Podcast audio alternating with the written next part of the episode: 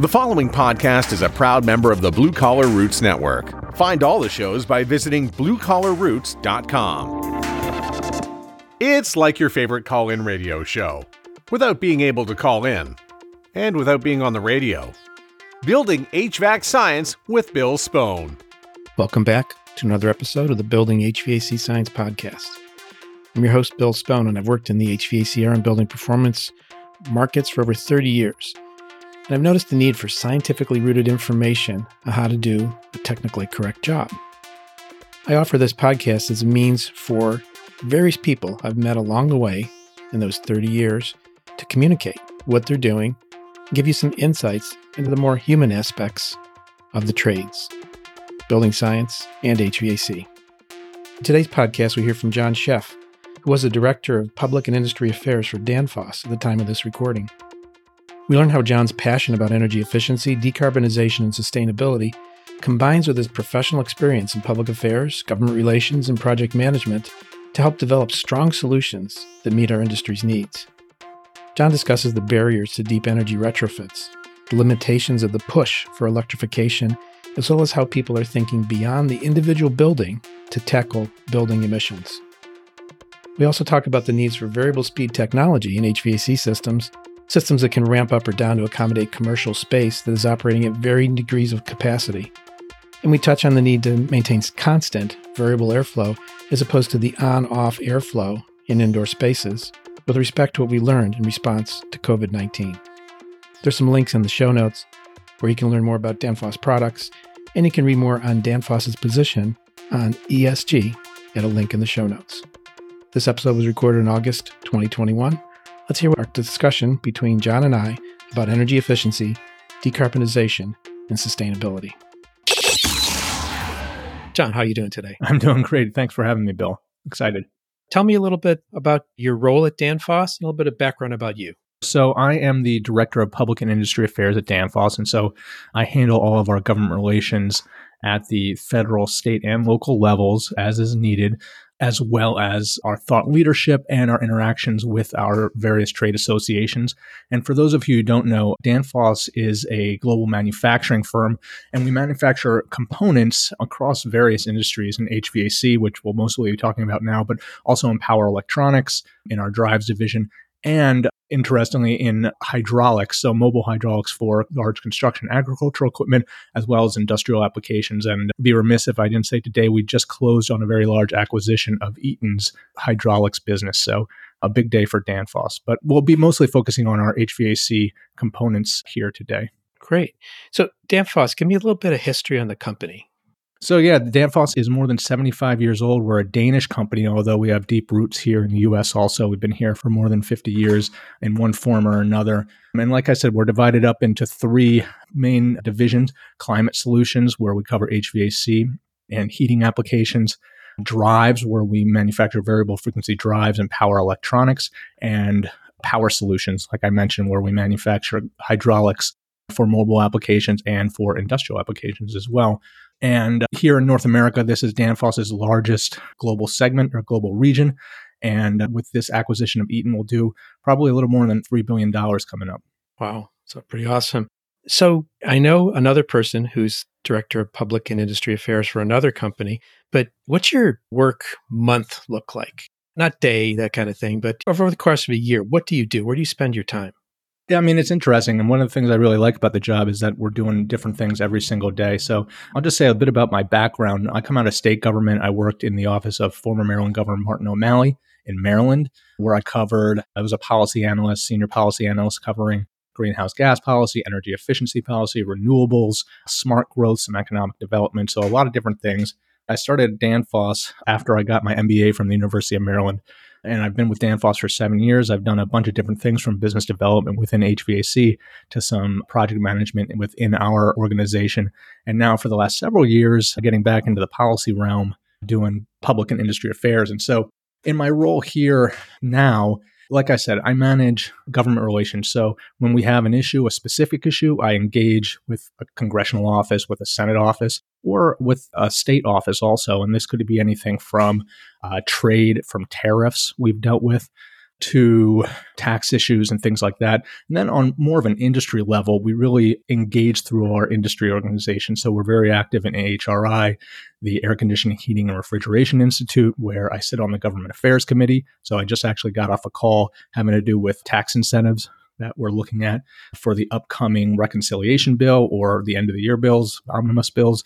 We handle all things at those trade association levels, say the AIM Act, the American Innovation and Manufacturing Act, which was just passed last year, which deals with the U.S. refrigerant phase down.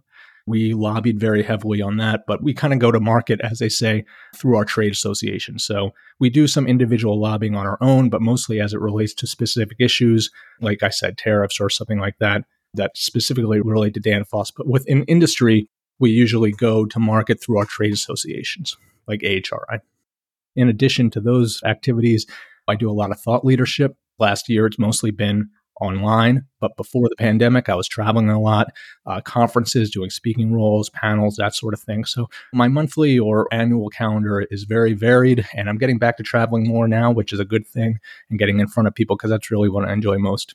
Fantastic. So you must have to pull some technical resources because this is a very technical field. Your company makes technical products. It is. I mean, we're an engineering company at our heart and we're full of engineers. I myself am not an engineer, but I do work with engineers all the time. And actually, I find it useful to be coming from a more policy and communication standpoint and communicating what our engineers do and what the issues are, the problems that we're solving. But it does help to have a background and be able to understand the things that we're working on. So we're going to talk about four topics or so, which you'd propose, and I like the topics. I mean, immediately attracted me to this podcast because I think it touches on a lot of things that should be on our listeners' minds. First one was on barriers to deep energy retrofits. It's messy, it's complex to get to where people think they should be, and your company has to create solutions or paths to get there. So do you want to talk a little bit about what you see as barriers and how you might overcome those barriers? Yeah, I mean, this is a topic that I'm really passionate about. I also have a degree in sustainable development and real estate development from the University of Maryland. So, this is a topic that I've thought a lot about, particularly in commercial buildings and, say, multifamily buildings as opposed to residential homes or single family homes. So, we talk about commercial and multifamily buildings. Yeah, there are a lot of barriers. And we know that the turnover in the US in terms of real estate is small, maybe 1% or 2% a year. So, to solve the climate crisis and the 40% of emissions that come out of buildings, we really need to get after existing buildings. Just doing it with new construction with building codes is not going to be enough.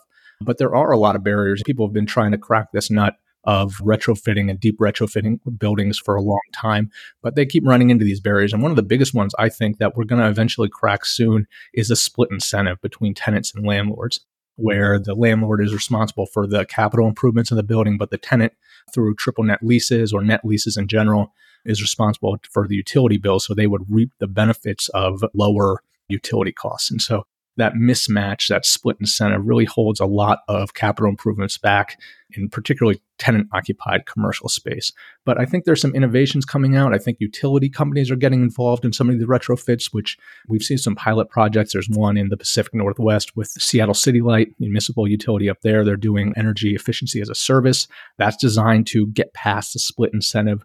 We've seen some innovations with green leases and I think that some of these building emissions laws, like we're seeing in New York with Local Law 97, where there are emissions caps and heavy fines for missing those caps or going over those emissions caps for a building owner, I think that could get past some of these split incentive barriers. Uh, beyond the split incentive, initial cost, first cost is a big thing. Some of these retrofits are expensive. The buildings that were initially designed were not designed to house some of this technology, whether they're very efficient chillers or when we talk about decarbonization, a heat pump in place of a boiler.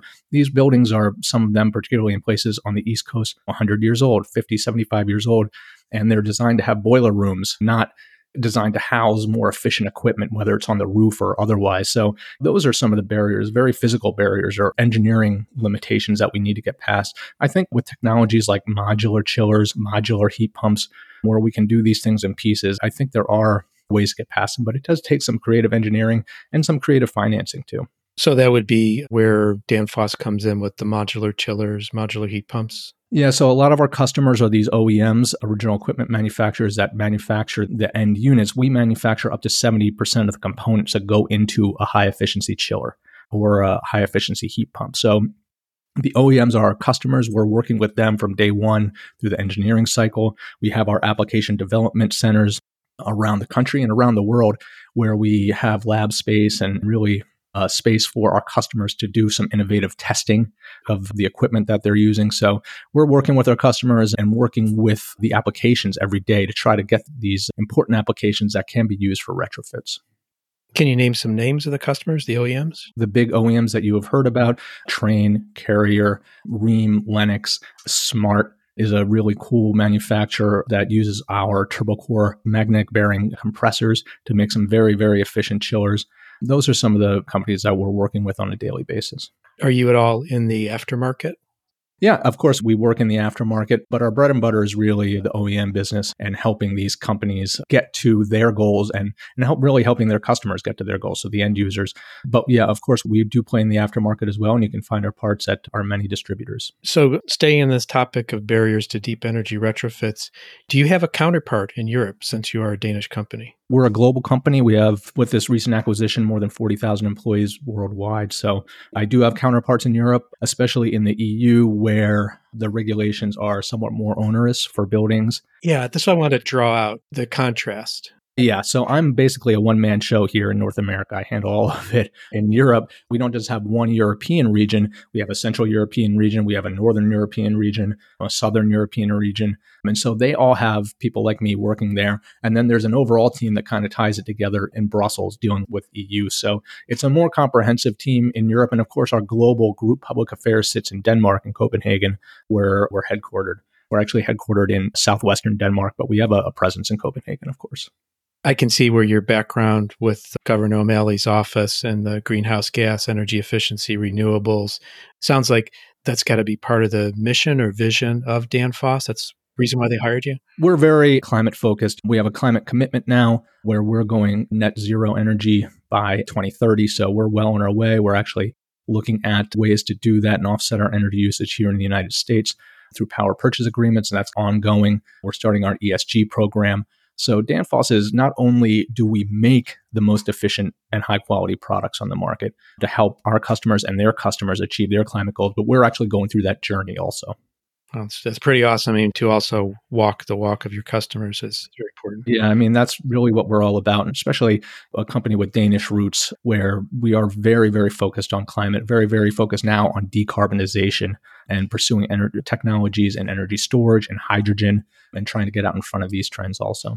It seems like, from my perspective, you have to have a lot of horses in the race mm-hmm. because there needs to be a mix of solutions available, as well as you don't know, it's hard to see which one's going to be the resultant successor in 10 or 20 years. I think that at this point we kind of know, Bill, that there's no silver bullet. It's going to be a mix of technologies, a mix of renewable energies that are going to help us get to a carbon solution and a decarbonized world. So we are, through our various segments, we're involved with, like I said, battery storage. We're also now very involved with hydrogen, particularly in Europe, and we're starting to have those conversations here in North America too. We think there's a place for all these things, particularly in some of these applications. When we talk about electric vehicles, say, a lot of the battery electric gets a lot of the attention. We're very involved there also. But I think there's a place for hydrogen, particularly when we talk about off highway applications that require a lot of horsepower or uh, long haul trucking, where we're involved in too. We our Editron division manufactures electric drivetrains for electric buses and electric trucks. So we have our hands in a lot of different pots and a lot of different technologies, but mostly all of them dealing with sustainability and decarbonization one way or another. Even in, we have oil and gas customers, but even there, we're helping them become more efficient, helping them use less energy in their operations.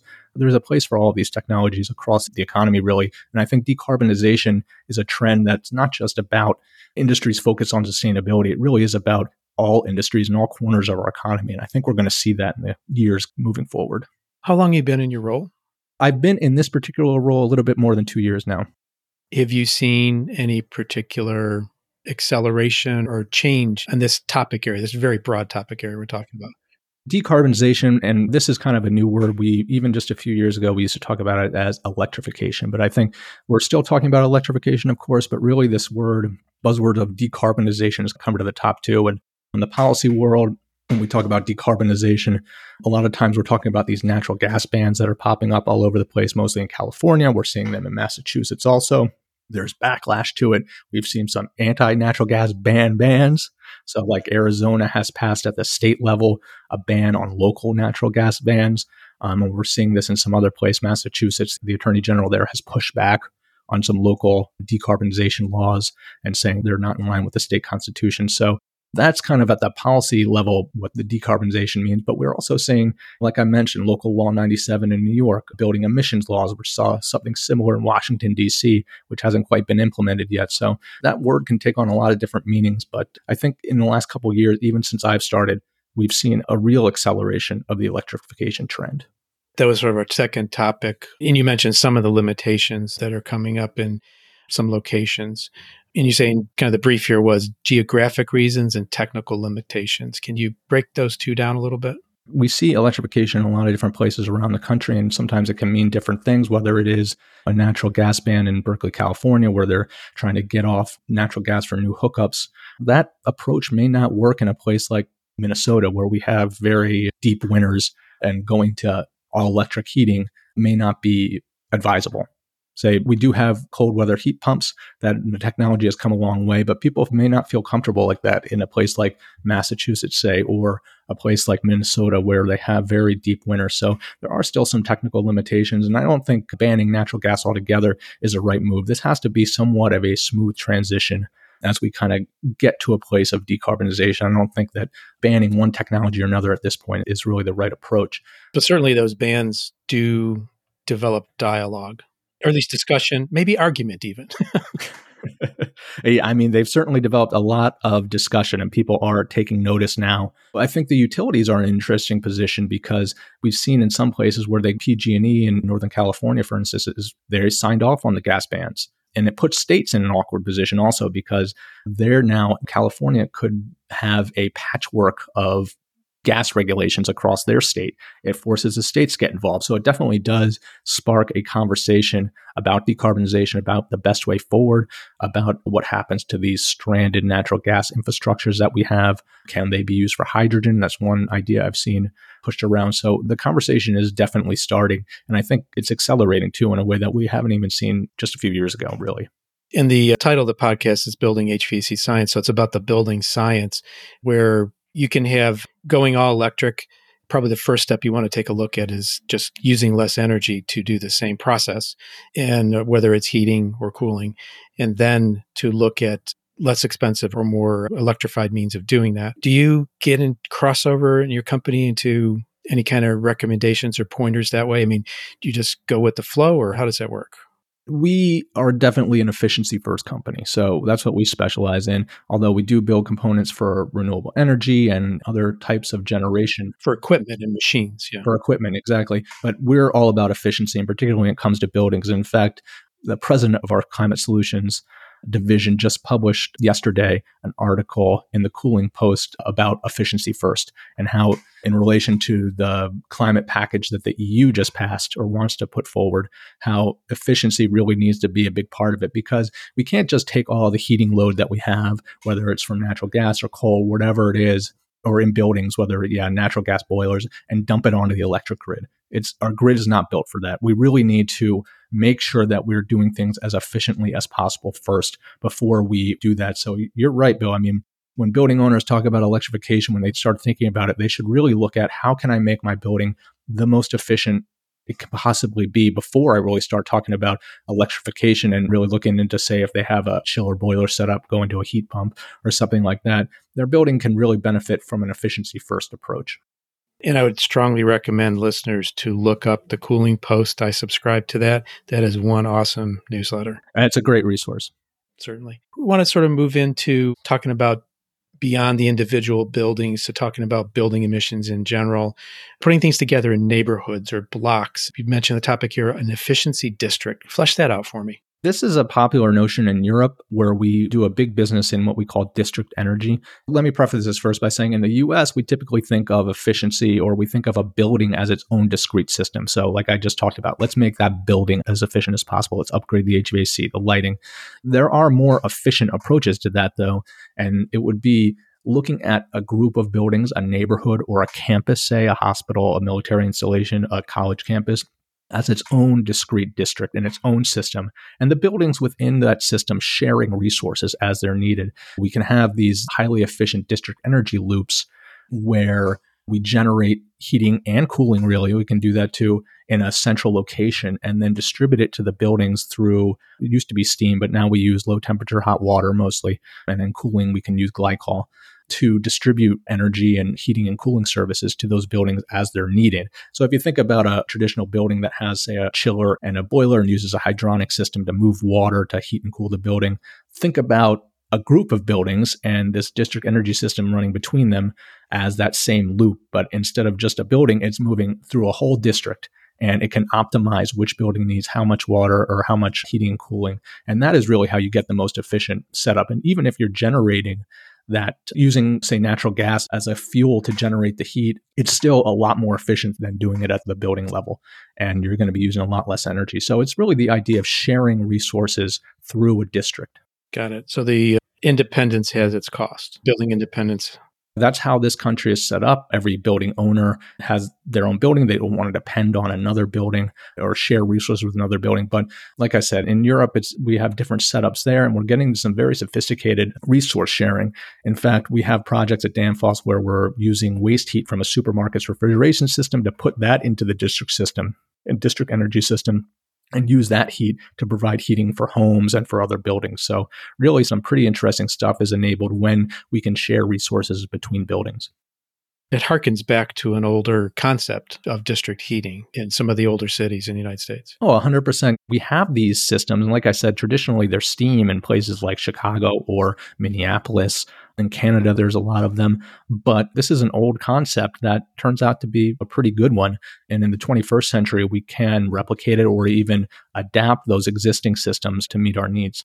Do you have any programs or projects in an area that you're working on? And how do you solicit engagement? I mean, it's interesting because this is kind of a nascent market here in North America. There's actually a good amount of activity in Canada. We've done some projects up there at some colleges and universities. But in the US, that's really where we see it mostly is, is we've seen military installations, military campuses, and universities, and also hospitals. But these where there's a single owner and governing authority. Exactly. And they can really institute it. But we've also seen some activity in places like Minneapolis where they're doing some fun things with this energy, but it's a slow developing market here. As you can imagine, these are large projects that take a lot of capital and a lot of time to develop and a lot of players. And revision of infrastructure too. Correct. I mean, they're big public works projects. So it's a slow developing market here, but we think it will grow in the future. So, in terms of efficient equipment, the last topic we're going to talk about was variable speed technology. And that's coming into wide adoption for both refrigerant flow and airflow. So, break that down for me. It's interesting because we're one of the larger manufacturers of variable frequency drive, and I think the leader in HVAC drives for uh, fan motors, for pump motors, and HVAC equipment. But in truth, really, I think I saw an estimate in the last couple of years that only 10% of the motors that can have a drive do have a drive on it. So these are still very immature markets in that way. Drive technology has come a long way. When it first became available in the 70s and 80s, people didn't trust it. There were some high profile snafus having to do with power running through it. But the drive technology has really, really come a long way, and they are very efficient and very safe and very reliable now. And so we're trying to get as many drives on as many motors as we possibly can. But basically, the technology allows a motor that is typically on off, so it's either running at 100% or 0%, to run at different speeds. And due to something called affinity laws, and we won't get into the particulars here, but basically, when you slow a motor down, even if you slow a motor down just 10%, you'll be saving much more than 10% of the energy. And in fact, when we slow it down, say to 80% or to 50%, we're saving like something like 88% of the energy. It's a big drop. And most of the time, these motors do not need to run at full capacity. Say, when an HVAC system is designed in a building, it's designed for 100% capacity. So the hottest day of the year, but the hottest day of the year only happens maybe 2% of the time. So the other 98% of the time, we're running the system at full capacity, but it's not needed. So variable speed technology can work to match that load to the actual demand. So when we're running, say, we only need 80% of the capacity, 60% of the capacity, we can dial the system back, make sure that we're only running as much as we need to, and save a whole lot of energy in the meantime. And by the way, reduce wear and tear on your system because you're not running at full blast all the time. Sure. You don't drive your car with a binary foot. Exactly. My other point here is in kind of the age of COVID, where we have buildings that are operating at 50% capacity, 25% capacity. You don't need 100% of your HVAC system win, or they're only 25% of the people win. You'll be able, building owners will be able to match that load demand to the actual load on the system. And so when we have fluctuating occupancy rates, variable speed technology can help there. In addition, now that we need airflow through a building all the time, indoor air quality is a big deal now as people return to their offices. Having, instead of having a system that's either on and the air is flowing or off and the air is not flowing, we can have a system that is not only matches the demand, but keeps air moving through the building all the time, even at a reduced speed and uses controls to dictate the power cycle. Yeah. Exactly. Uses sophisticated controls. We can do it remotely from using the cloud or using a building management system. And this technology is, is all widely available. With those variable speed technology, are they mainly in new equipment, OEM, or do you have a retrofit? Yeah, they are available in new equipment, of course. But yeah, drives are a great technology because we can retrofit them to most motors that are out there. Most motors, whether it's on a fan or a pump, can be retrofitted using a variable frequency drive and become a very sophisticated motor in the process. Where do you have the best success at reaching? Is it contractors, building owners, engineers? What's the target there? I mean, I'm sure you want awareness in all those groups, but. Of course, it's interesting because even though this technology is pretty mature, there are not that many people, controls contractors or mechanical contractors that really understand it and can commission one of these systems. And I think that's one of the big problems and challenges that we've seen and that utility programs who utilities incentive programs as they run out of low hanging fruit in the LED world are looking to drives to pick up the slack and become the next big energy saver. But the problem is that, yeah, you can put a drive on a motor, but the purchase is the easy part, the commissioning part, and making sure that the programs are set up right and make sure that it's operating right is really difficult. And in a given market, when a larger market, say Chicago or New York, you may have more people that can do it. But I've been up to Burlington, Vermont, say, and dealing with the utility up there, Efficiency Vermont, and trying to do this. And there's maybe two or three people in the whole state that really are capable of doing some sophisticated drives installations and commissioning. So that's the problem. So we have some really great distributors that we work with who can help with the commissioning and help with the sale and get the customer there. And then Danfoss ourselves, we have a great training program where we invite contractors. We invite contractors to our Loves Park manufacturing facility. They can get certified, they can get training. It's really awesome. But that's one of the issues is that there are just not a, enough great controls contractors and mechanical contractors out there that really understand the technology and how to apply it. So that, that brings us to a good point of convergence or confluence. How do people find out more? Where can they learn about this? Do you want people contacting you, going to a website? What would you like to? Yeah, please. You can contact me, john.sheff at danfoss.com. SAGFF, or you can go to our website at danfoss.us and see all of our technologies there. And I would be remiss if I didn't say I host my own podcast called the Envisioneering Exchange, where we discuss a lot of these issues. So you can find that anywhere you listen to your podcasts on Apple Podcasts, Spotify, SoundCloud, the like, Envisioneering Exchange. And we discussed a lot of these issues, uh, including variable speed technology, decarbonization, electrification, and a lot of stuff outside of HVAC as well. Nice. I'll be sure to put that into the show notes so people can click right on that link. Yeah, that'd be awesome. Very interesting conversation. Uh, I uh, really enjoyed it. Had no idea when you reached out where this would go, but I think when you showed me that little brief of those four points, I go like, yeah, this is good stuff. Oh, good. Yeah. I need to learn more. My listeners need to learn more. I thought this was a great conversation. I really appreciate having me on here, Bill.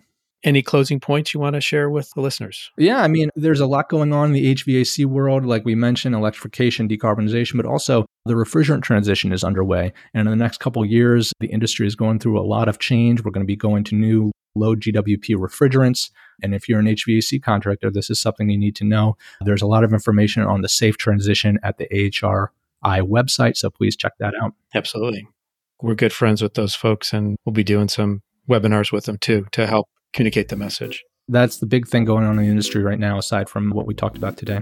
Very good. Thanks again, and I appreciate you coming on and look forward to having you back at some point in the future. Really enjoyed the conversation. Anytime, I'd love to do it. Thank you for listening to this episode of the Building HVAC Science podcast. I also host the Res Talk podcast, where you can learn more about the rapidly expanding world of home energy ratings and peripheral topics. If you want to keep with other things I find interesting, follow us on Facebook by typing Building HVAC Science into the Facebook search bar. The Building HVAC Science podcast is a production of TruTech Tools Limited. Thanks for listening, and we look forward to having you back again to listen more on the Building HVAC Science podcast. Take care.